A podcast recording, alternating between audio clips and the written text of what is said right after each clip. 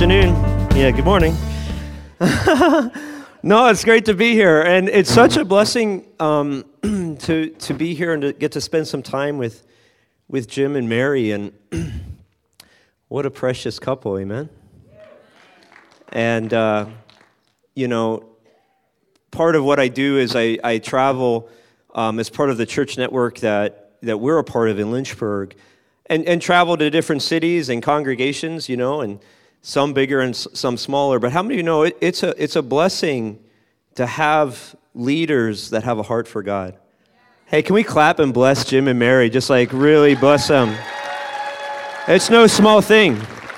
It's no small thing. So it, it's good to recognize the gift of God among you. And so I just want to thank you for being a couple that has spearheaded revival in the city and has, um, you know, hardened your, your head to resistance and set your face like flint towards what God's called you to. And, and uh, I just feel like the Lord's just, just wanting to remind you you're going to reap everything that you sowed. And even the things that you thought might, might have died, they're going to they're gonna spring up and it's going to come back tenfold. And uh, the best is yet to come. So, my wife and I pastor in Lynchburg, Virginia, and um, about seven and a half uh, years ago, we moved there uh, with our two kids. My wife was pregnant, so I guess I say 2.5. It was a full person in my wife's womb. But, you know, so, but two of them were born, one was in the oven, and we moved to Lynchburg. And uh, we had two thousand dollars, and we knew two college students in the city. that was our that was our grand church planning scheme to take over a city. Uh, and uh, and uh, and but but we had a word from the Lord, and uh, we also had a blessing from um, uh, spiritual fathers that that we really uh, respect and look up to. In fact, my wife and I were ordained um, out of a church called Life Center in Harrisburg, Pennsylvania, and and uh, my, my, wife and I, we about 15 years ago, uh, we'd gotten kicked out of two churches in 24 months, and so we were pretty discouraged and and uh, that was after you know walking with jesus. I, you know i was able to like blend in with the crowd as like a, a, horrible rotten sinner for like you know my, my whole life. But then i got saved and everything went bad in the church. It was horrible. And I, I i didn't want it to be that way. I just i just wanted to love jesus and love those around me. But anyways I got into a, a, a lot of, uh, of, of, trouble in those 24 months. I ended up getting kicked out of two churches in 24 months. And the, the second church that I got kicked out of, you know, they, I helped them with their identity crisis because whenever I showed up, they were um, a Baptist church that was decided that they wanted to be non-denominational. By the time i left they knew for sure they were baptist and they took non-denominational off the website so, so, you know it was like i asked them i said hey do you guys believe in healing and stuff like that? They said yeah we think it's in the bible. Well, how many of you know like believing in it you know kind of theoretically is one thing but when it's happening in front of you and it looks differently than what you thought then that's a whole nother thing. So anyways they thought we were witches and practicing witchcraft and it happens you know, and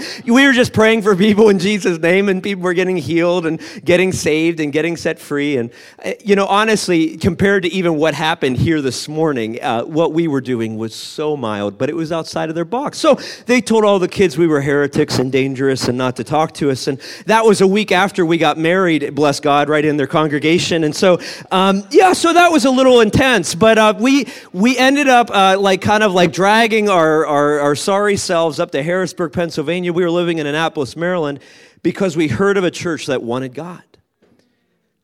And, and so we drove for two hours. And the first Sunday that we were there, there was a guest speaker from England. He had my name written down on a piece of paper and that I was newly married and that God was going to use us for revival. Calls us out of the crowd. This is our welcome packet. We, on the first Sunday we're there, calls us up out of the crowd, takes water, throws it on us, uh, does like does that, doesn't touch us. We fall out and we lay there the entire time while the, we, he preaches for about an hour. and so at the end of the church service, all the pastors and leaders, including Charles and Anne Stock, came up and met us. And that was it. And so for about three years, we would drive two hours to church each Sunday.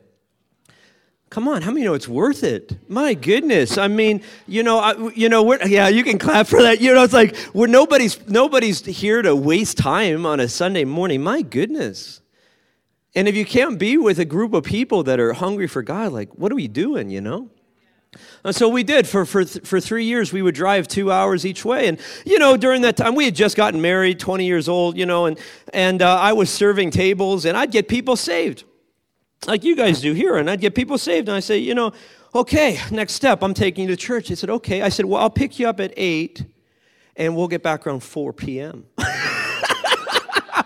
and they came because they didn't know any better. How you know, as as far as they knew, that was normal. So you know, these were like heathens. So I would like, yeah, I'll pick you up at eight. We'll get back at four. And people, and I drive them two hours to church. you know, and people get whacked and and touched by the Lord, and and that was a good time. Well, eventually we ended up moving to Harrisburg, and and uh, you know, I, when we were we were living in Annapolis, Maryland, and and uh, we we actually moved into a low income neighborhood, and a few a few of our friends moved in with us. And so we would do this on Saturdays. We would get a grill out and go into the middle of our neighborhood and start cooking food, and uh, people would come out. And uh, you know, you start feeding people, it's a doorway to their heart. And so we just feed people and then we just preach Jesus. And people get healed and saved and set free. And, and I remember we started a little a club for these kids, you know, and, and, and a lot of these kids, their parents were addicts, drug dealers, prostitutes, tough kids, not church kids. And, um, you know, or maybe they live with grandma, you know, just, just really broken, no, no church background.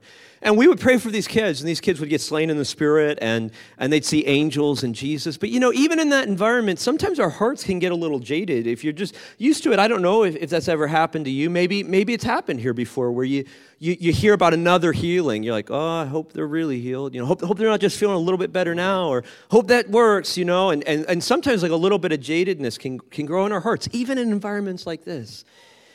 And I remember one time I was praying for the kids, and we were, you know, eh, different kids were saying they were seeing angels or getting touched by the Lord. And, and this one kid, he, he got slain in the spirit, and he said, Hey, I saw Jesus. And I had this, I had a little bit of a jaded thing on, on my heart at that moment. I said, Oh, did you? I was, I was being cute. I said, Oh, that's nice. He goes, Yeah, he's riding a white horse. I said, Yeah, you did see Jesus, didn't you? he hadn't seen the flannel graph with you. Know, it was the real Jesus on a white horse. And uh, that, that young man's mom was a prostitute and a drug addict and, and had no church background at all. You know, but God's just so willing to, to break into our lives. And so uh, we ended up moving to Harrisburg, and, and uh, the Lord just told us to sell everything. And, and, and, by that time, I was in the, the car industry, and um, yes, a, a, Christian in the car business. And I, I was uh, selling, and then I was a manager, and I was doing really good for a, you know, uh, college dropout. I got saved um, in my senior year of high school. I was this really depraved, addicted young man, and Jesus invaded my life. And I had a full ride scholarship for acting. Um, in high school, and so I, I get into college, and I'm like, I can't do this. It's just too intense. So I drop out, and so by that time, I was selling cars and I was managing, and we bought a house. Lord said, Sell everything and follow me and, and do what I said. And so we said, Yes, sir. And so we sold all of our stuff and quit my job. And we moved to Harrisburg. And so that's like been the adventure that we've been on uh, for the, you know, uh, more than a decade. We went to D.C. and to work as church planters. And um, uh, we were there for about three years. And, and uh, just about every moment of it sucked. It, it, was, it was some of the most intense, painful, um, just I can't describe how bad it was. I, you know, I, I, you know, we, we, we went there to be mentored and, and to be, you know, fathered and discipled, and and and uh, the, the the man that the Lord chose for me didn't understand me, and I didn't understand him, and so it, it, was just pain. It was just hard, and and uh, I was like working full time for the church for around $300 a month and, uh, and, and working my tail off another um, almost full-time job trying to serve tables, you know. And, and, and, and, you know, those, those moments, I think, you know, uh, Jim just brought up, you're either like emerging from a trial, in the middle of a trial, you know, or, or about to go into one. And it's, it's not that we are looking, or gluttons for punishment, but, but the Father actually uses these intense moments to draw something out of us that we thought, man, that would kill me. And the Lord's like, no, it, you're, you're actually going to slay that giant. Amen. You're, you know, God. Some of us, God's called us into uh, the battlefield, and we're face to face with a giant because giants come to die, right? So we're, we're, we're, we're, we're, gonna, we're, we're about to take this thing out. And so um, for about three years, we just just had pain and discomfort. And, and then, um, I don't know, eh, eh, have any of you read the, the Three Kings, story of the tale of the Three Kings. Yeah, you know it's bad when your pastor gives you that book. You know, it's like you know the whole thing is is talking about David, Saul, and Absalom, and the point of the story is don't be an Absalom. You know, like don't ruin everything and split the church. And um, and I didn't want to do that, and that wasn't even my heart, but he kind of thought it was, and and I so I read this book, and and and, and the book is really good. They there's this part where um, I think it's Gene Edwards. He says, you know you know, associate pastors, uh, when they feel called to plant a church, he goes, nobody goes to a city where they don't know anyone, right? They always feel called across town. And he goes, he says in the book, he says, and, and they don't ever ask anyone to go with them, but people ask them to go with them, and so they concede. And I put that book down, and I said, Lord, I will never do that. And I said, God, if you ever want me to plant a church, send me someplace I don't know anyone. And he did he sent me to Lynchburg, Virginia. And so about seven and a half years ago, my wife and I show up with a, with a blessing from, uh, you know, our, our, apostle, Charles Stock, with a blessing and a, and, and a commissioning from, from him to go and, and plant a church in Lynchburg, Virginia. And when we got to Lynchburg, we started in an apartment with about six people, and, and we would just worship, and God would show up. And again, we had no money. Um, I, I, was, again, just serving tables was, was easy for me, so I got a job serving tables, but it was still in the middle of the recession, so no one in Lynchburg wanted to hire me. So I had to drive an hour and 20 minutes to serve tables. so I, I, drove an hour and 20 minutes to Roanoke, Virginia to serve tables while starting a church. And, you know, there were, there were moments where we'd, we'd pass the offering basket and like $20 would come back. And, and then there was other times we'd pass the offering basket and nothing came back. Those were the weeks even I didn't have faith to give. I mean, it was just really intense. But we would worship in this apartment, and, and everybody's a believer in Lynchburg, even if they're not a believer. Everybody's a believer, bless God. And, and uh, you know, and so, you know, a few weeks go by and we get a knock on the door, and they go, hey, bless your heart. They go, we love Jesus and we love worship, but if we hear you again, we're going to call the police. and so I said, that's how I discerned that it was time to, to move uh, from the apartment. And so we, we bounced around this and that. And we, I tell you, the first place that we got to rent about a month and a half after being in the city was this like 1,400 square foot building, like almost like a bank of these chairs, just to give you an example how big this thing was. And it was downtown and it was ugly. But you know, I couldn't see ugly. I just saw a worldwide revival center, like just emerging. I, I couldn't see how ugly it was. Later, when I looked back at the pictures, I could see how ugly it was.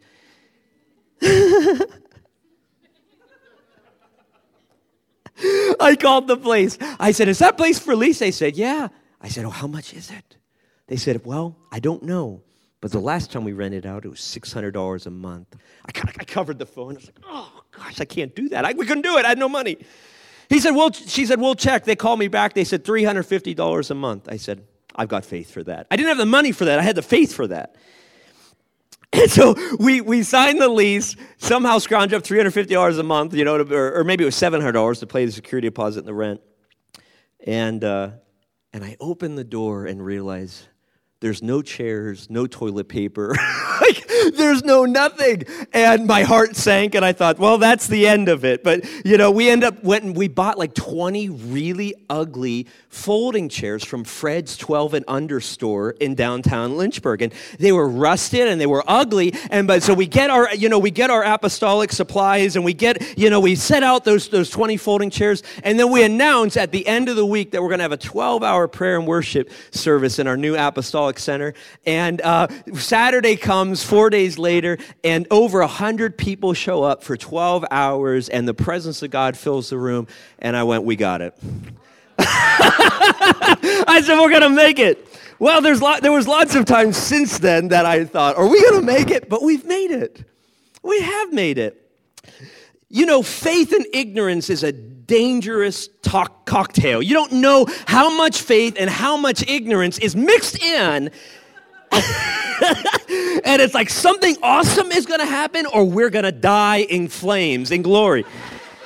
And I want to tell you, no matter how much success we've had, we've kept the cocktail mix in equal parts. I, we just keep going. Because there's really not a moment that goes by that we're not doing something. I have no idea what we're doing. I just know God's really good. Nothing shall be impossible to those who believe. And God has good things in store for us. Well, we, we outgrew our little 1,200 square foot property in about a year. And we'd have people sitting on the floor. And I said, we got to do something. And this is, I'm telling lots of stories. Like, I actually am a pastor, so I do teach the Bible. So, if in case anyone's wondering, like, is this what this guy does at his church? No, I teach the Bible. But when I'm here, I, you know, Jim and Mary can clean everything up, so I can just. I got to deal with it in Lynchburg, so they can, you know, they can say, well, you know, you, they, maybe they could stand up next week and say, Jeff, bless his heart, which, which is Southern for, isn't he an idiot? You know, can you believe he said that? Bless your heart. And, um, and I said, we don't have any money. We, we can't, you know, what are we going to do? And so I find this, I'm walk, I pray and I walk. And that's how I solve problems usually. And, and I see this, this, this new upgraded apostolic center, 4,200 square feet. I mean, that's like, well, that's, that's, bigger than 1,200 square feet. And, and so I, I go in and, and I said, um, well, how much do you want? And he said, well, 3,800. I said, wow. and I know. It's funny, right? Some of you are thinking, man, this guy, we got to pray for him before he leaves. But this is our, this was how we walk Like when you show up to a city and you don't know anyone, we knew two college students that weren't residents. I was their youth pastor in DC, and we knew no one in the city. And we had no money. I had $2,000, not in the church budget, in my budget. I don't believe that's the will of God, but that's what happened. That was the, that's history. And I had my acoustic guitar. I would stand up in that first year and I'd say stuff like, if you're looking for a church that has words on a projector, we're not that church.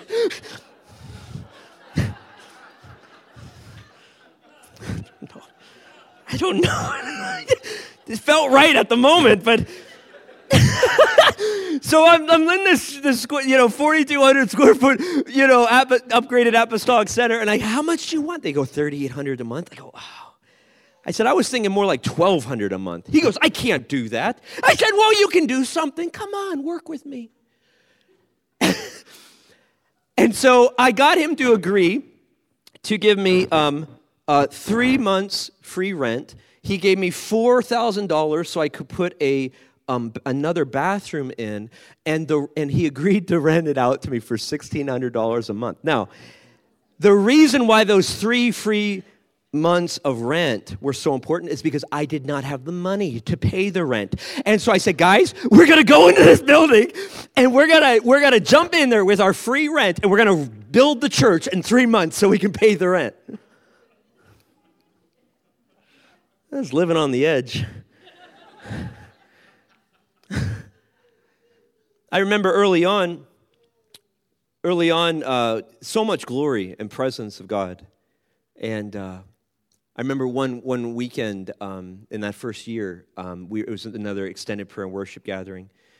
My wife was um, at the meeting leading worship, and, uh, and during that weekend, there was a young man who was not a believer, who had gotten intoxicated, and in his intoxicated stupor, jumped off of his buddy's truck because he thought he could, while it was driving, he thought he could jump off and run, you know and uh, completely destroyed his leg, um, broke it multiple places, tore all these ligaments, everything. And uh, the guy was a soccer player, and the doctor said, "You're you're you're never going to play soccer again, and it, it would be incredible if you could even run without ever." And he came in, and so, and so he during that weekend he came in and um, and he had the uh, from from thigh to ankle full, you know, like one of those things that you know cast that you with the velcro. And he was mad because he didn't want to be there but he had no choice because his roommate was his only ride and his roommate wanted to come. And he was there for a few minutes at this extended worship gathering and uh, and he gets mad and he decides to leave while our young adults chase him down uh, outside run down after him at the street and said no you can't leave we haven't prayed for you yet And uh, he says, okay, fine, get over with. Not walking with God, no faith. And he's standing there in unbelief. And uh, about five minutes later, the front door flew open. And, and this, this was our 1,200 square foot apostolic center where the, the, the, the door the door was actually right here next to the stage. So everyone knew who was showing up on time or not. You would walk in, and we would have people, we would have people that were visiting for the first time and they didn't know what was about to happen. And they would open the door and the entire church would be looking at it and they'd shut it and run away. like, like it's just so freaky. And uh, we would have, we would have, we would have days where nobody would show up and I was there and nobody showed up and I would just put my face on the ground and I would travailing for one person to come to church that morning.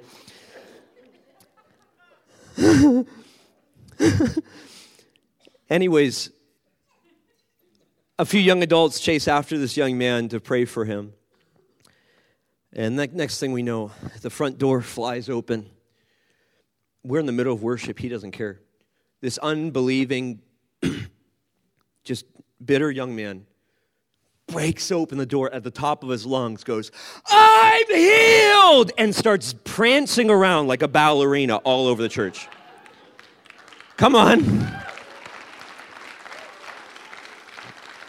That young man would get saved, give his life to Jesus, go to the uh, doctors the next day while they would uh, go through multiple x ray machines, convinced that the x ray machine was broken.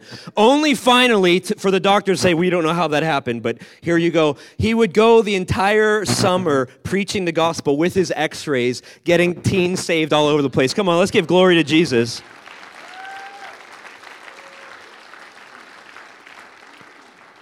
But it was during that weekend that I was home uh, with, with, my, with my kids, and I made our last meal. I, I was working, uh, doing everything I knew how to do, serving tables, and we were seeking God, and the presence of God is showing up, and the glory of God is showing up, and healing and signs and wonders is showing up, and yet the money hadn't shown up yet. And I found a little container of leftover ground beef in the fridge. And I found a box of macaroni and cheese. And I had no milk. And I said, God, you know, how do you make macaroni and cheese with no milk? And I'm looking through the cu- cupboards and I found coconut milk. And that was before we went crunchy and we, you know, didn't used to buy coconut milk. We didn't buy anything because we didn't have money and I find a little container of coconut milk, and I'm thinking, can you make macaroni and cheese with coconut milk? I have no idea. And I, I, you know, make the macaroni and cheese, and I put in the ground beef, and it was enough for my kids. And I give them, give the food to my kids. I said, well, I guess, full of faith, I go, well, God, I guess we're gonna eat this and die. You know, I'd read the book.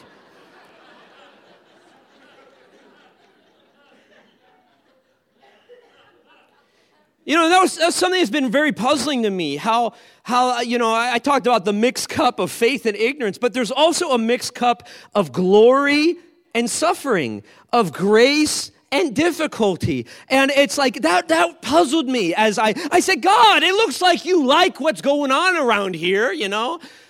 Glory of God showing up, gold dust, healing, signs, wonders. No money, God, what gives? You know, and, and, what I've found, you know, as I continue to seek the Lord is there are those really narrow places that each of us walk through. Am I talking to anybody today? Where things start squeezing in around you, and all you've got to do, you, all, you all you can do is just hold on to get through to where you're going to.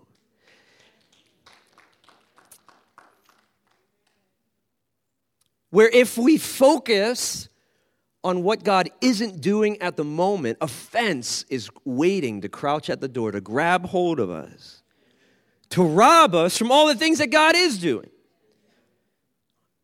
and what God wants to increase in our lives. Well, a friend visited from out of town about two days later, and he goes, How are things going? And I just focused on all the glory and all the miracles. And I don't know if he sniffed me out or what. I didn't tell him we ran out of food. He goes, Well, that's great. He goes, How about we go down to the grocery store and we get, like, I don't know, a couple grocery carts and just fill them full of food? Would that, would that help you? And I said, Yeah, that would be awesome. There's nothing, um, I, I tell you, it's just something that's like, being in that position, walking behind somebody, picking out. I mean, he'd be like, "Do you like these?" I'm like, "Yeah, yeah, we'll get one." He's like, "Let's get three and pour." And, and it's just like, I don't know. There's just different encounters with the presence of God. You know, you know. There, there's those kinds where we're in a meeting like this, and maybe the glory comes, or a, a, a cloud comes, or whatever. I mean, just the manifest presence. But, but walking behind a friend who is buying you groceries because you can't that's a different type of encounter with God.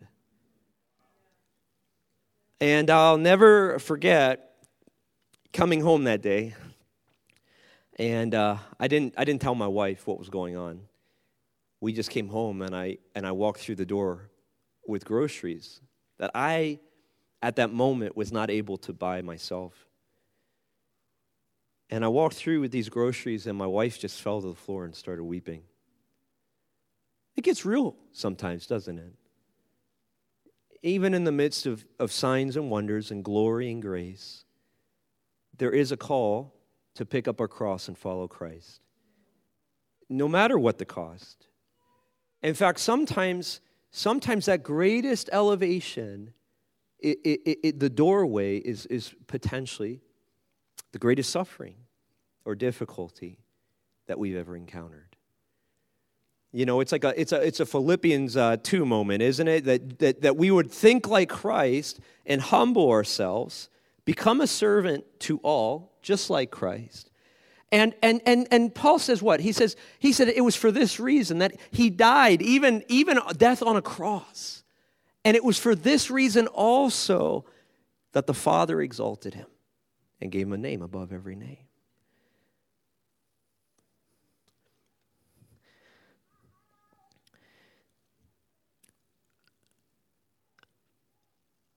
We, we ended up moving into that 4,200 square foot property, and, and God showed up again. And about a year and a half later, we had planted two other churches, and we're doing multiple services in our new upgraded revival center, 4,200 square foot revival center. And uh, air conditioning units started blowing out, and there was no room. And I had already rented out another office in the strip mall, and I wanted to rent out another one for our teens, but they wouldn't let me because they want like businesses in there. And on a Tuesday morning, I was sitting in the sanctuary and I thought the door was locked. And a Tuesday morning, I said, God, what are we going to do? I said, I don't want to be here anymore. And nowhere to go. And these air conditioning units are blowing up and all this stuff. And suddenly a man walks in, an older gentleman, probably in his late 70s, and, he, and I said, Can I help you? And I was surprised to see him because I thought the door was locked. It normally is when I'm in the sanctuary praying. He goes, Yeah. He goes, Is this place for lease? Now, mind you, there was no sign on the door, there was no ad in Craigslist, nothing besides our prayers. And I said, Yes, it is. I said, Who are you? He goes, Well, I'm so and so. It's good country, you know. I'm so and so, and my son, Pastor so and so church up the street. We've got 45 days to be out of our building, and this place would be perfect. Can I bring my son by? I said, Yeah, you bet you can. 10 minutes later, he shows up. Now, his son's in his 50s, you know, it's like not a, a kid. His son shows up and he goes, Yep, this place would be perfect. I said, Well, great. I said, Here's, I write down the name and number. I said, Here's the name of the property manager. Tell them you talked to me, and uh, let's see what they say. He goes, Well, that's all fine and good. He goes, But uh, if we move in here, where are you going to go? I said, Well, I figured that if God is going to open up a door for you guys to come in, He's going to open up a door for us to go out. And so I stood up in front of the church and I said, Guys, God has a new building for us. Everyone, I said, We don't know where it is yet. But come January 1st, we're not going to be meeting here. That's right. We leased out our building out from underneath of us.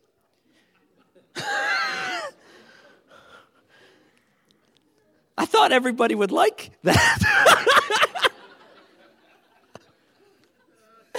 now, we weren't like a mega church at this time, but we were like, I don't know, a couple hundred people. And and uh, I guess people liked, you know, having a little bit of stability, but I'll tell you, most people did. They, they did like it. I said, guys, we, there's another congregation in our city that has a need. And I said, we're going to be an answer to their need. And it was during that time we were trying to raise money in case we needed it. And I knew of a, of a church across town that was trying to build a, uh, a children's wing. I said, guys, we're going to take a building offering today, and it's all for that church, not for us. Come on. Just being radical. Like, I mean, some of us, we can be radical as individuals, but how about radicals as congregations? Like, just putting ourselves out there, God, we're going to sink or swim, but there's not going to be any like easy way through this. We're going for this.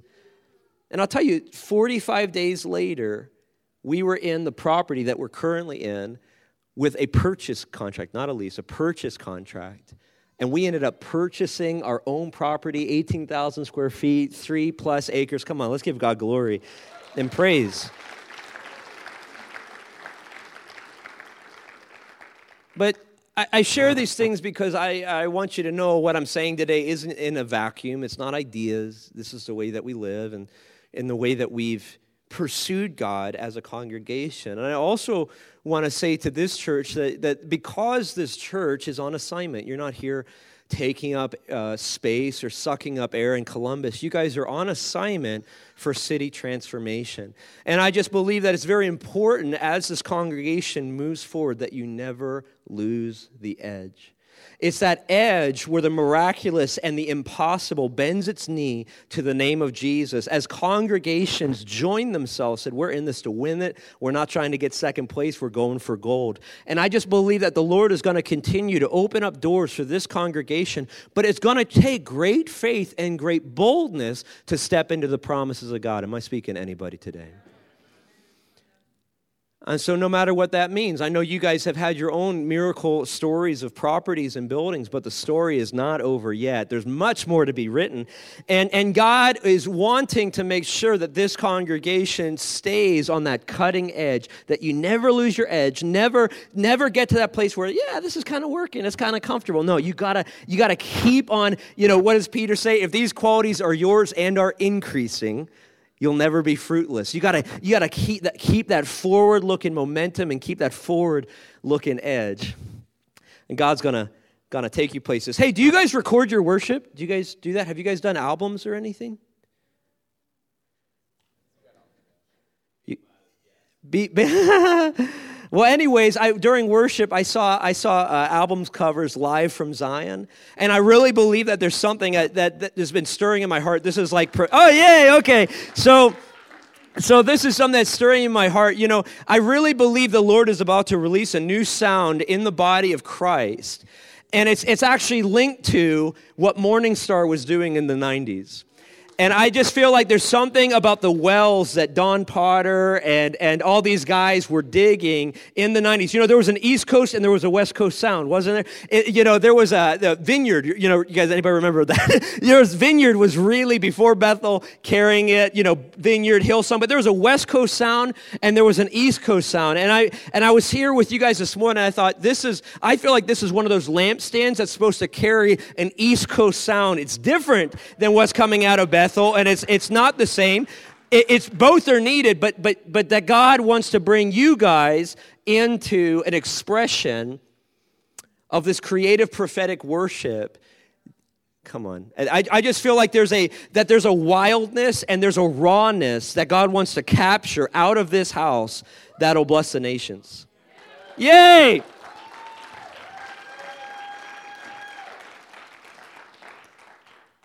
so I was I was praying uh, this weekend about what to share, and I was um, I'm, I'm, looking forward to sharing uh, tonight on identity and inheritance. But I have a passage, a prophetic word I want to give to the whole congregation, and always, right, whenever I travel, it's submitted to the leadership. So if they say, well, we don't think that's God, then you, you pass it up. But, but I, I believe I've got a word for the entire congregation because I feel like the, um, the, the, the soft roll, rolling boil is about to erupt. I feel like you guys are on the verge of a, of a soft rolling bo- boil to something that's splattering all over the oven, all over the kitchen floor. And, may, you know, maybe it's like the marinara. Now it's on your nice shirt. It's messy. It's like, what's happening? Oh, it's explosive boil.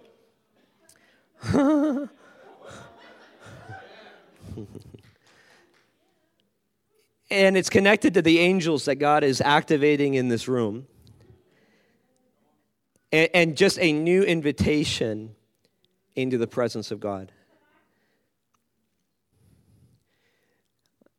And that your hearts would not get jaded, that every little drop of His presence, it's worth stopping at, it's worth getting down on our knees at and saying, God, we're not taking this for granted, Lord. Every every healing, every breakthrough, God, every testimony. Oh God, this is our bread. This is what we live off of, God. We can't, we, we never, we're not going to, you know, disdainfully sniff at the offering like it says in Malachi. No, we're, I mean, every little drop, every sacrifice of praise, every offering of joy, man, it's just, it's priceless. It's how can we steward it well, God?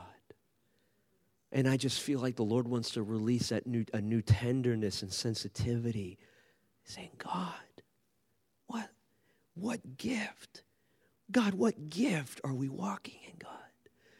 And it's like, you know, as parents and husbands and wives, there's there's always fires, right? I mean, there's always like, oh my gosh, and this and that, and you know, different things and it's hard sometimes. I mean, it's hard when there's healing going on and then you run out of food. Those are uh, not fun moments. Or, or when you're seeing healing breaking forth, but in your own family, right? You're, you're battling sickness or disease. I mean, those moments, uh, they try and steal away our sensitivity. Or maybe it's one of our kids. I was like, oh God, is it going to make it? I started a few weeks ago. Anytime my kids did something goofy or crazy, I'm just say, I just grabbed by the head and said, "You're gonna be okay because Jesus is gonna help you." Now everybody's doing that to each other, but you know, as parents and husbands and wives, it's like we have these opportunities to to step out of the wonder of what in the world is going on around here. We show up to this metal warehouse on Sunday mornings. People get healed and set free and delivered. It's like, yeah, this is life that God shed His blood to bring us into oh man, God, that we wouldn't lose our wonder. We've gone through many difficult things in ministry, and I've described some of them, but 2015 almost took us out of the game. 2015, we were in our building that we purchased, and things were going well, but there was like a fault line in the foundation that I didn't, I didn't see coming. Unlike one of the couples decided that they didn't like us anymore and, and like, you know, got 30 of their closest friends to believe the same thing. you know, these are people that, like, as pastors, like, you're standing with them, praying for them, believing for their own breakthrough, and then, like, you know, what seems like you sneeze wrong, and all of a sudden you're like, uh, you know, Ahab and Jezebel to them. And uh, so so, so it's like one of those days where like you show up to church and like a quarter of the congregation's missing. I was like, well, that's that hurt. And then like, you know, the other church that you planted, they believe the same thing, and so you get kicked out of the church that you planted. I thought if I was the pastor, I couldn't get kicked out of churches anymore. It's not true. You can, it happens. it does. and, and so we were pretty beat up. And, uh, and I had a, a, son in the Lord that I was try, doing everything I could to like raise up and try to empower. And then he decided I was a jerk. It was a bad week, bad month. But don't worry, it all happened like the day before Christmas Eve. So we had plenty of time to recover for the Christmas season.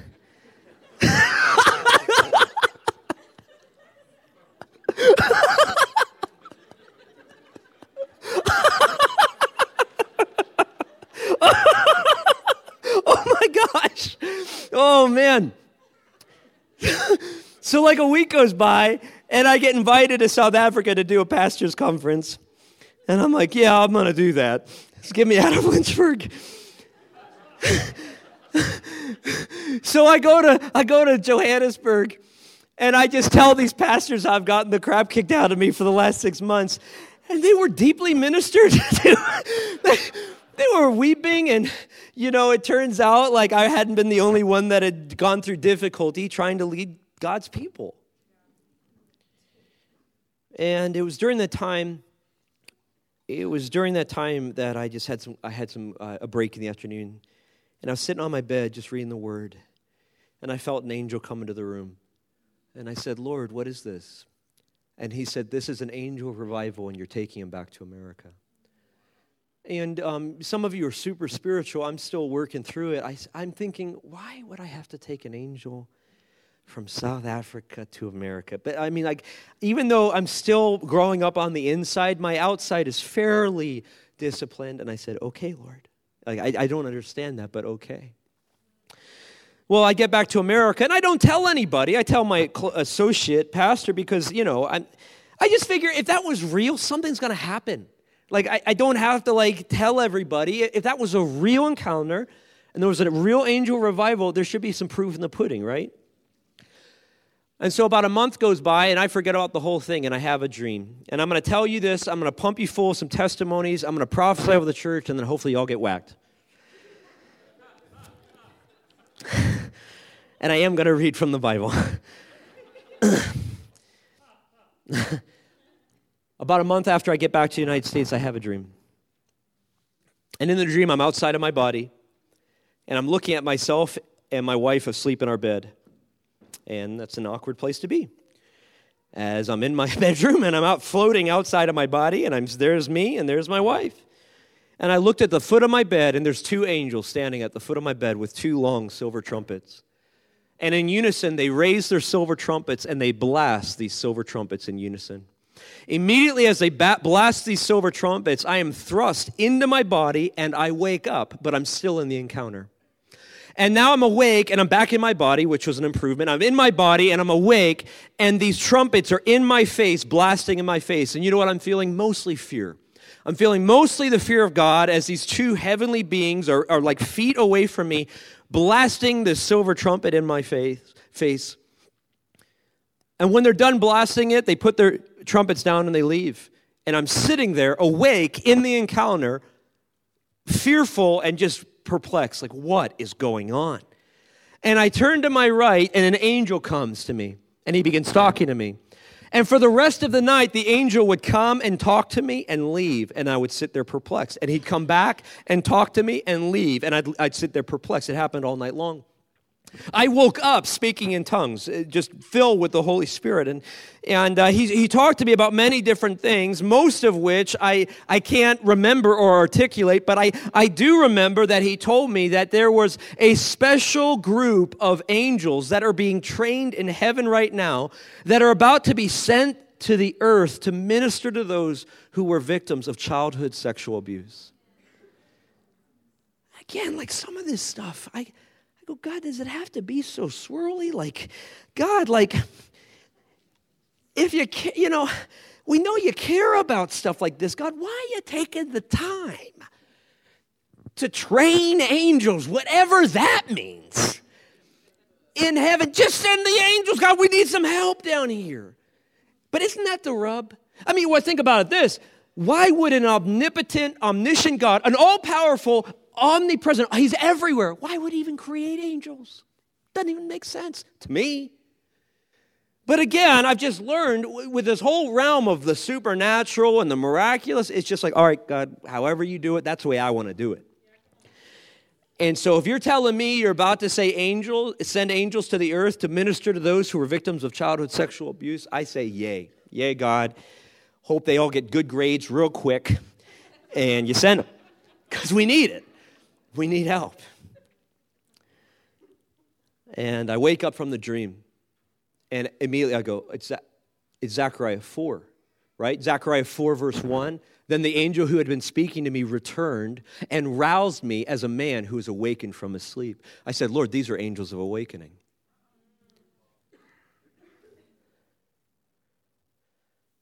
So now this is the time where you can start catching. Say, all right, God, I'm grabbing that right now.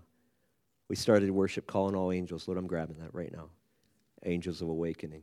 This is that time in the service where it starts getting swirly and the presence of God starts moving. People with faith, they're, you know, if we could see their spirit, man, they're jumping. They say, God, I'm grabbing that. I'm taking it. God, I want that for me.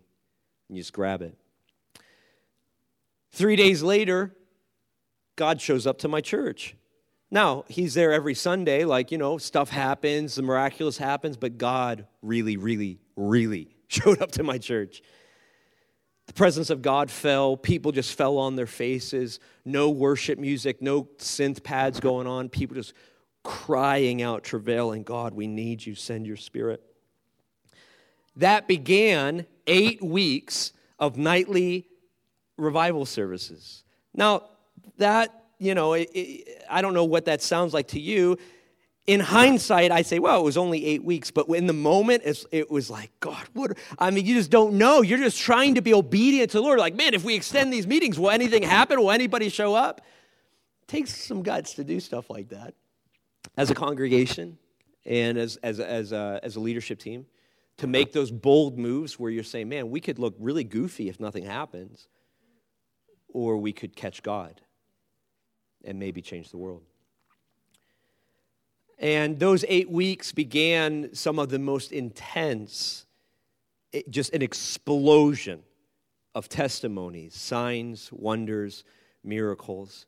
And I just want to tell you, tell you a few people getting saved all over the place. People would come into the meetings, and just being in the presence, there was something tangible in the room. Their, their eh, extended family members started getting saved during that time. Their family members didn't even come to the service. They were in the service. Something rested, and all over the congregation, people's loved ones and friends were getting saved. I had a young adult come in, and he came in, he goes, Pastor Jeff, Pastor Jeff, this week, he said it was either four or five, four or five of my friends got saved this week. He goes, I just checked my voicemail. I have a voicemail from another friend who's an unbeliever saying, Can you call me back? I want to talk to you about Jesus. That's where, like, you know, people are, the fish are jumping in the boat. An elder in my church, he said, Jeff, I have a friend I've been friends with for decades. He's been an atheist all his life. Just this week, he decided to receive Jesus as Lord. Multiple times, at least twice, we'd have young adults that said, Guys, we need to pray for my mom or we need to pray for my dad. He's an unbeliever. This happened at least twice. They grabbed hands and began to pray for the salvation of that family member.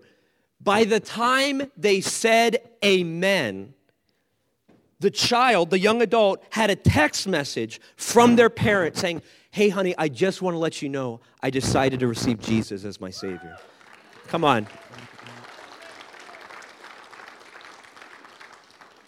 all, all during this time, it, you know, the, the, meetings were just wild. And it's just like, you know, being still a young pastor and, and still like, you know, just eating, you know, feeding off of stories of historic revivals, you know, and, and what God has done in the past and what God's done in the present and saying, God, I just want to see revival. I want to see you move in my city. But not wanting to try and make it look like anything. It's like, it has to look like us.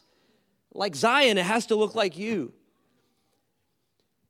But there were times where people were weeping and shaking and rattling and rolling, and people were rolling around on the floor. And I said, guys, just let it go. Just don't even. I said, you know, I said, the Bible says man looks on the outward appearance and you and, and God looks at the heart. I said, but none of you believe it. You all think you can tell what's going on. You can't. just let them go. You know, if somebody's laughing in the flesh and the worst thing that happens that day is that they leave happy, I'm okay with that. I remember, you know, a couple weeks into the service, I go to my administrative pastor. I said, Go home to your wife. I've got this. And he didn't do it. So I was like trying to be like, you know, wear the pants. So I, I went back there to try and say, like an hour later, like, Hey, seriously, go home. I get about six feet away from him. And I, it was like I walked into a glass uh, plate wall. My feet flung out from underneath of me. I hit the floor, which is wood, hard floor. We don't have carpet. And I break into stupid, hysterical laughter. I'm the only person in the entire church that's doing it. Our guest speaker is in the same room trying to leave a service. And it was like simultaneous, everyone in the congregation, who is the it? Oh, it's Pastor.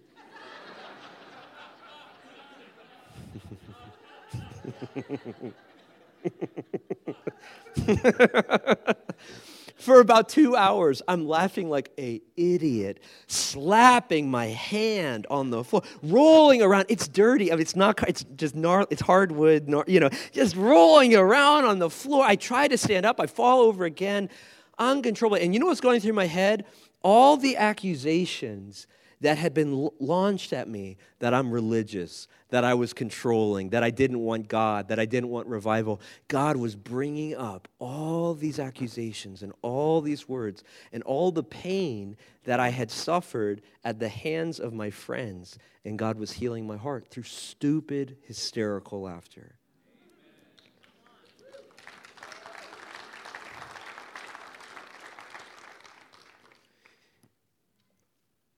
I remember one of the nights, the presence of God fell on the room and I was speaking, and one, one young lady was shaking and laughing and shaking. Nobody else was doing it, just one lady. I said, guys, just bless her. Oh, we just bless you. And she's just shaking and laughing and shaking and laughing. And I give the altar call at the end of the service, and she comes up and she's, she was embarrassed. She had her head under the seat trying to keep herself from being seen.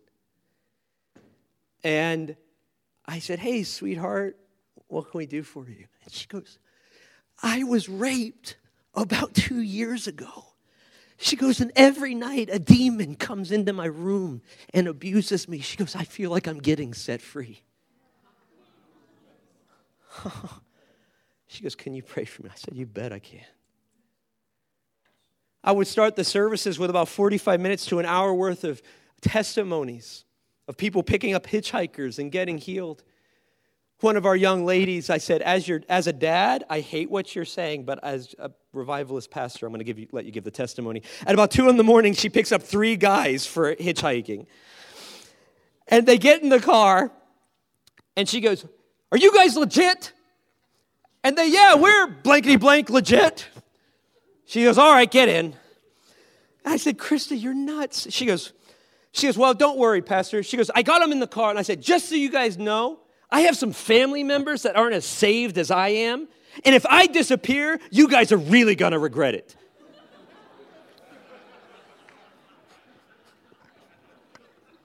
so, with the proper disclaimer, she starts the trip.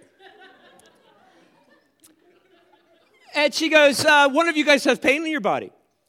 And they go, Yeah. The guy in the front seat is, uh, he goes, Yeah, it's my back. We'll call, we'll call him Joe.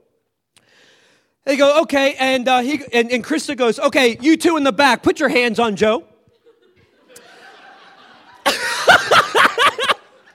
put your hands on Joe, and they're like, she goes, repeat after me. In the name of Jesus, I command all pain to leave his body. So she's got her ministry school in the car. She's got them activated, and now they're healing Joe. they, they end the prayer. She goes, Joe, how do you feel? He goes, I feel better. She goes, all the way or, or just some? She goes, some. She goes, let's pray again. Well, now the guys in the back, they don't need it. They go, in the name of Jesus. by the time they by the time they leave they, they get out of the car they're praising god joe is healed and it's been a good night come on let's praise the lord for that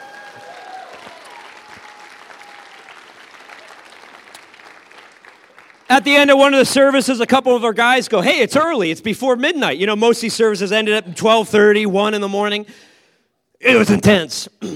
And they go, hey, it's before midnight. They go, what if we go get like a couple hundred dollars, go down to the cookout, which the cookout is like the Chick fil A version of Burger King. You know, it's like this, it's the cool restaurant next to the campus, it's always packed. They go, what if we get a couple hundred dollars, go down to the cookout, buy everybody's food in the restaurant, and pray for everyone? And they said, Yeah, that seems like a good idea. So that's what they did. These are young adults, like a couple hundred dollars, right? It's probably like, you know, thousands in big people world.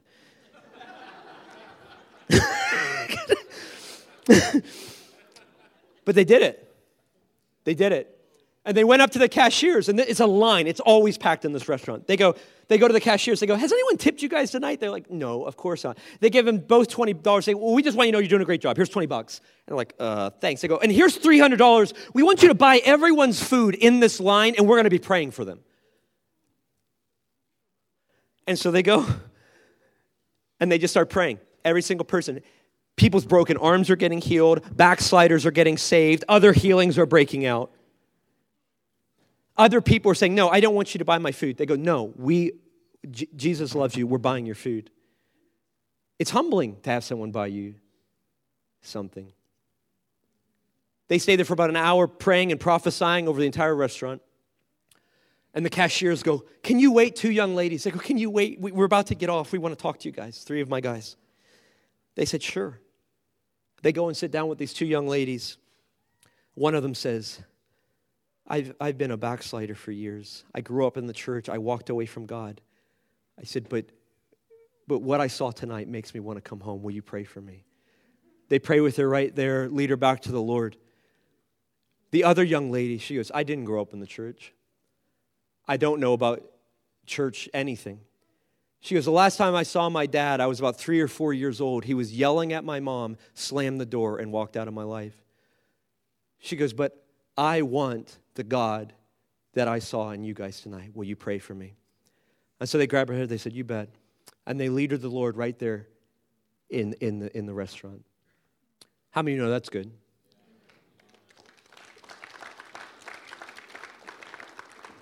But how many of you know there's more? So after receiving Christ, all of the demons that had been harassing her her entire life decided they didn't like it. And so in the middle of the cookout, she starts manifesting demons. And I teach my church, said, they're already demonized, they don't have to be embarrassed. The first thing you got to do is tell the demons to shut up. And they did. I said, You will not embarrass this daughter of God. You shut up now in Jesus' name. The, the manifestation stopped. They, they, they cast the demons out of her. She gets delivered. And then they say, But there's more. They say, We're going to pray for you to receive the Holy Spirit. They pray for her. The presence of God falls on her. And she gets filled with the Holy Spirit right there in the cookout. And her friend goes, Oh my gosh, what's wrong with your face? she takes out her phone, her iPhone, you know, turns it around so she can see her face. Gold dust all over her face. and one of my guys was a videographer. They're recording the whole thing.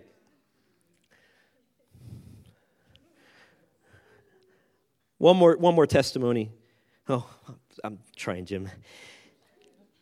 One more testimony. During the services, my wife and I are sitting in the front seat. We're getting blasted by the Holy Ghost. Man, it, feels, it feels so good to laugh. It's better than being disgruntled and bitter in church, I'll tell you that. telling you. I mean, a- anybody that's concerned with laughing in the flesh, it's like, well, how about depression in the flesh? How about unforgiveness in the flesh?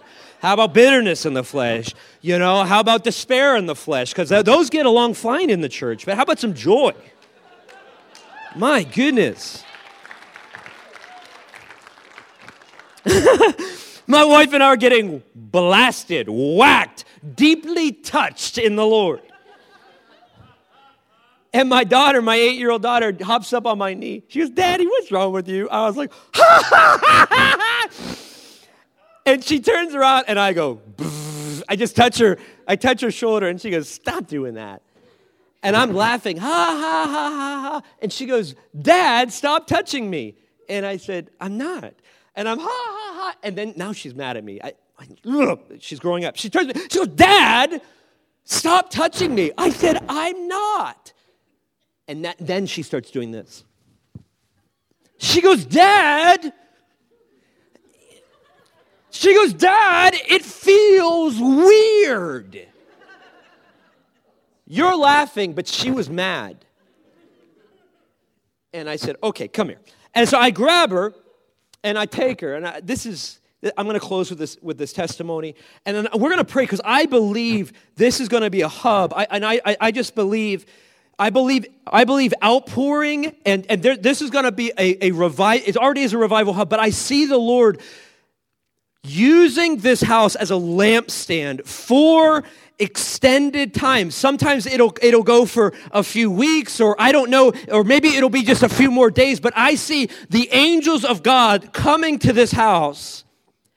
And a it's going to be a beacon in Columbus and in Ohio, but even for the East Coast, as amplified healing outpourings are going to be visiting this house. And, and things that are going to be marked by intense visitations of the presence and the power of God. And it's like, you may have said, could it get any weirder around here? And God's like, yeah, it can. It can. But somewhere in the weird packaging and the offense, there's a greater deposit of glory, signs, wonders, salvation, deliverance, healing, outpouring, miracles, everything that you've been crying out for. And the Lord is going to raise this house up on a lampstand again. Get ready for regional outpouring.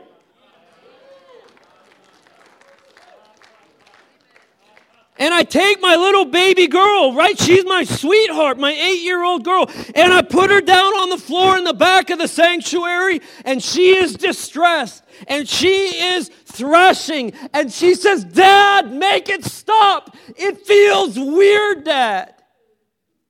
Everything inside of me. I'm trying to push all the levers and all the buttons casting out this, blessing that, releasing this. Nothing's working, and I've got this real loud voice inside of me called the dad voice that says, Go call the ambulance. I'm just, I'm just telling you, maybe you're saying, Well, you need to grow up. Well, maybe I do, but that was where I was. And I'm trying, and I'm pressing, and I'm pushing. I'm saying, No, I'm not going to get in the flesh. This is freaking me out. It doesn't feel like a demon, but it's not something I've felt before. I don't understand what's going on. It's easier when it's your kid. And I went and I grabbed the guest speaker's wife, uh, awesome woman of God. I said, Hey, can you just pray with us? And my daughter's thrashing. Dad, make it stop. Dad, it feels weird, Dad, make it stop. We pray for her. And she goes from thrashing violently to catatonic, stiff as a board, doesn't move. And I think, I don't know if that's an improvement. stiff as a board, catatonic. Two things that you don't know. One, she had been diagnosed with scoliosis and her spine had been curving the last few years. And then the other thing was that very morning, I was sitting out on the deck with her and she was complaining to me about her friends. And I said, Honey, I hear what you're saying, but you need to take responsibility about your part of the relationship. And she goes, No, Dad, you don't understand. I said, Honey, give me, give me your hand. I said, You're in sin. and I said, I'm going to pray that Jesus leads you to repentance. She goes, Whatever, Dad. She's actually incredible. She sees angels and all stuff. But, but she's amazing. But I did. That's what happened that morning. She goes, stiff as a board. Another 20 minutes goes by. And you're just watching, like, God, I'm really trusting you right now with my daughter. Like, I don't understand. I've seen a lot of weird things, but this, this is different. 20 minutes goes by. She goes, like she came up from air, from, from, you know, came up for air from the bottom of the ocean. I go, honey. I said, honey. I don't know why. I said, what did you see? That was the first thing I said. And she goes, I saw him, Dad. She goes, I saw him. She goes, He's so bright, Dad. And she begins to describe how the Lord Jesus came to her and began talking to her, talking to her about her friends, talking to her about her heart, talking to her about what God wanted to do in her life. And she just started weeping. Some time went by, and we said, What were you doing? Why were you thrashing around? She goes, Dad, it felt like somebody stuck their hand into my back and they'd grab a bone, twist it, and let go. And stick it back in and grab a bone and twist it and let go. She goes, Dad, it felt so weird. Can I tell you today that she's healed of scoliosis? Can I just give glory to Jesus?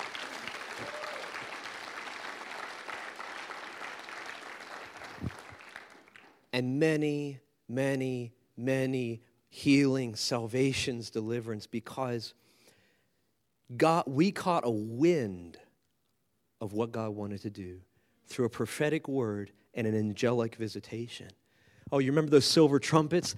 A few weeks go by and I go, God, what about those silver trumpets? So I look it up. Oh, it's Numbers 10.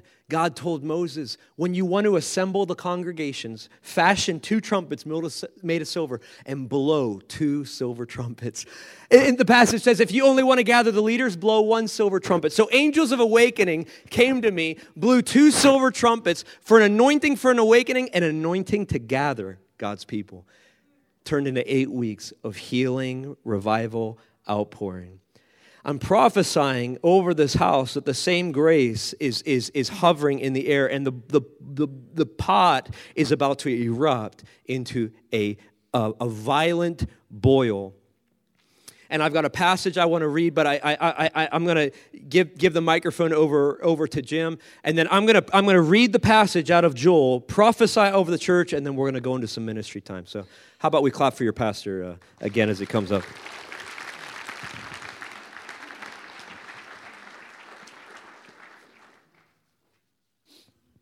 Sorry, I'm a bit of a mess. So I wasn't expecting to get the mic this quick. Man, thank you, Jeff. Wow.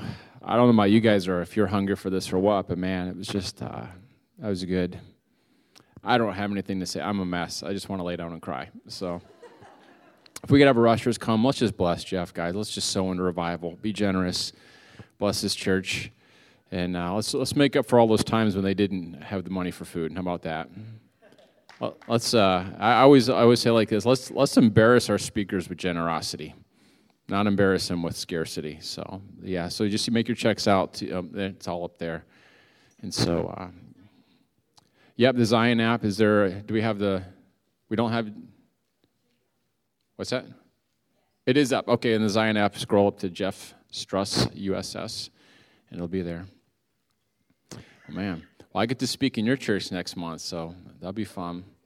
Yeah, so I can't wait to go there. It'll be fun. Who wants to go with me? No, I'm just kidding.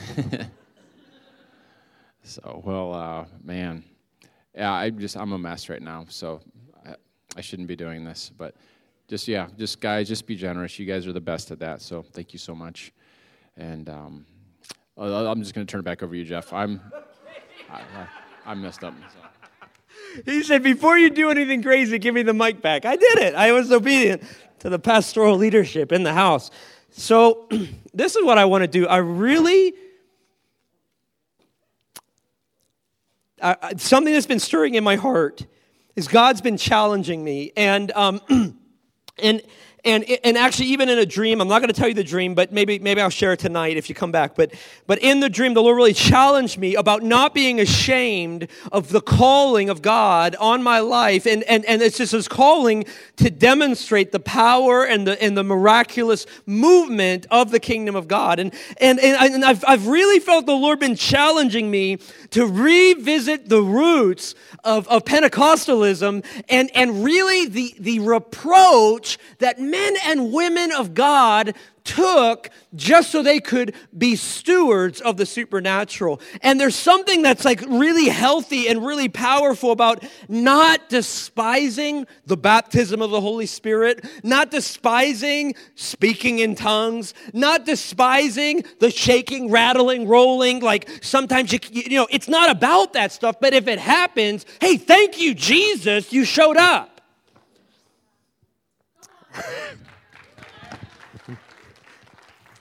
And I tell my church, I said, you don't receive by shaking, rattling, and rolling. You receive by faith. But if God starts moving upon you, don't quench the Holy Spirit. Don't grieve Him by resisting what He's doing. I said, so, so for some of you, it just might be a quiet, gentle feeling like a rain coming on your heart, and you just got to be still. Others of you, you need to let something out. You need to, you need to cry out. You need to, you know, shriek, cry out. I mean, make a shout to the Lord. Others, there's a laughter like God did in my heart where He, he actually wants to make you glad. But we've got to be a people that don't despise what it looks like because we value who just showed up. So I want to pray for you today. I want to pray for a church that's in revival that it'd get worse. That your passion for the gospel would grow. That your zeal to display the kingdom of God would get bigger. I want to pray for some of you, some of your moms and dads, and you're just, you're feeling like you're barely holding on, just fighting that good fight of faith, trying to just keep house, love your spouse, love your kids. I want to tell you today that there's more for you.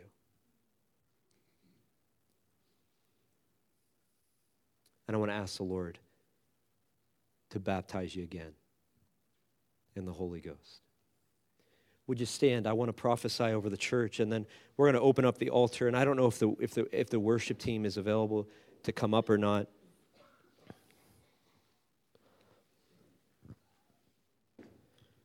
And if you want to respond to this, could you just come to the altar?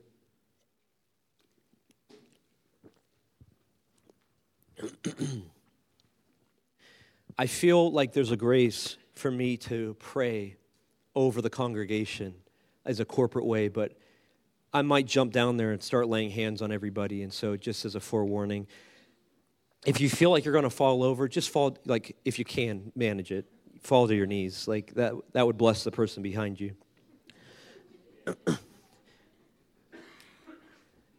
but, you know, how many of you know it's, it's really not about me laying my hands on you, it's about him laying his hands on you. It's about, it's about Jesus Christ. He's the baptizer, isn't he? One is coming who will baptize you in the Holy Spirit.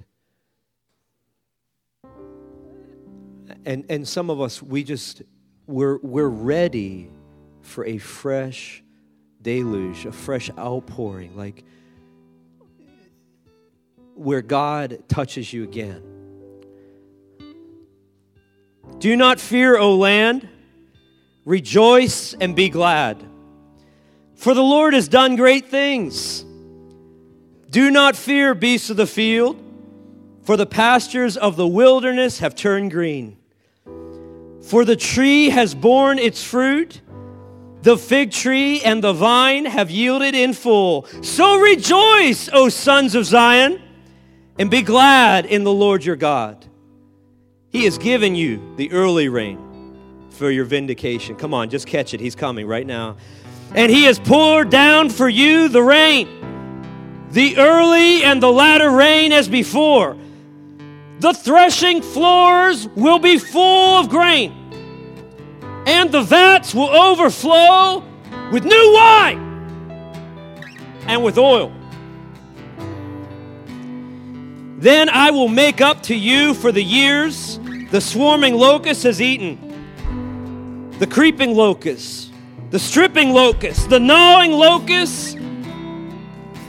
God says it's all coming back to you today. You will have plenty to eat and be satisfied. And praise the name of the Lord your God, who has dealt wondrously with you. Then my people will never be put to shame.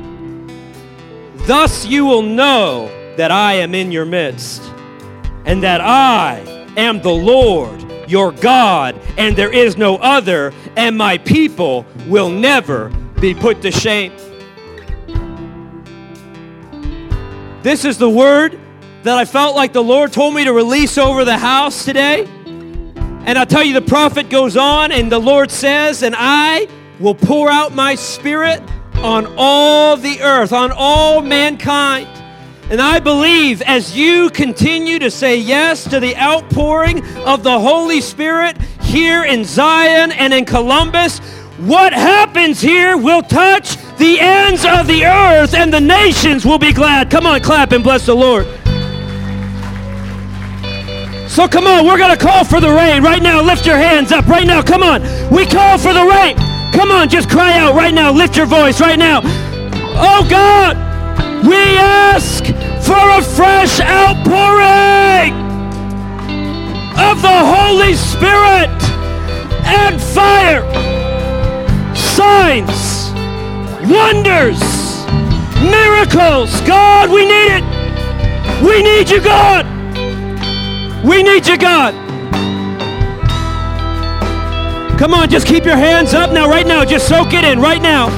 Come on, I'm gonna jump down there. We're gonna we're gonna just just soak it in right now. There are ushers that'll follow me around. Okay, come on.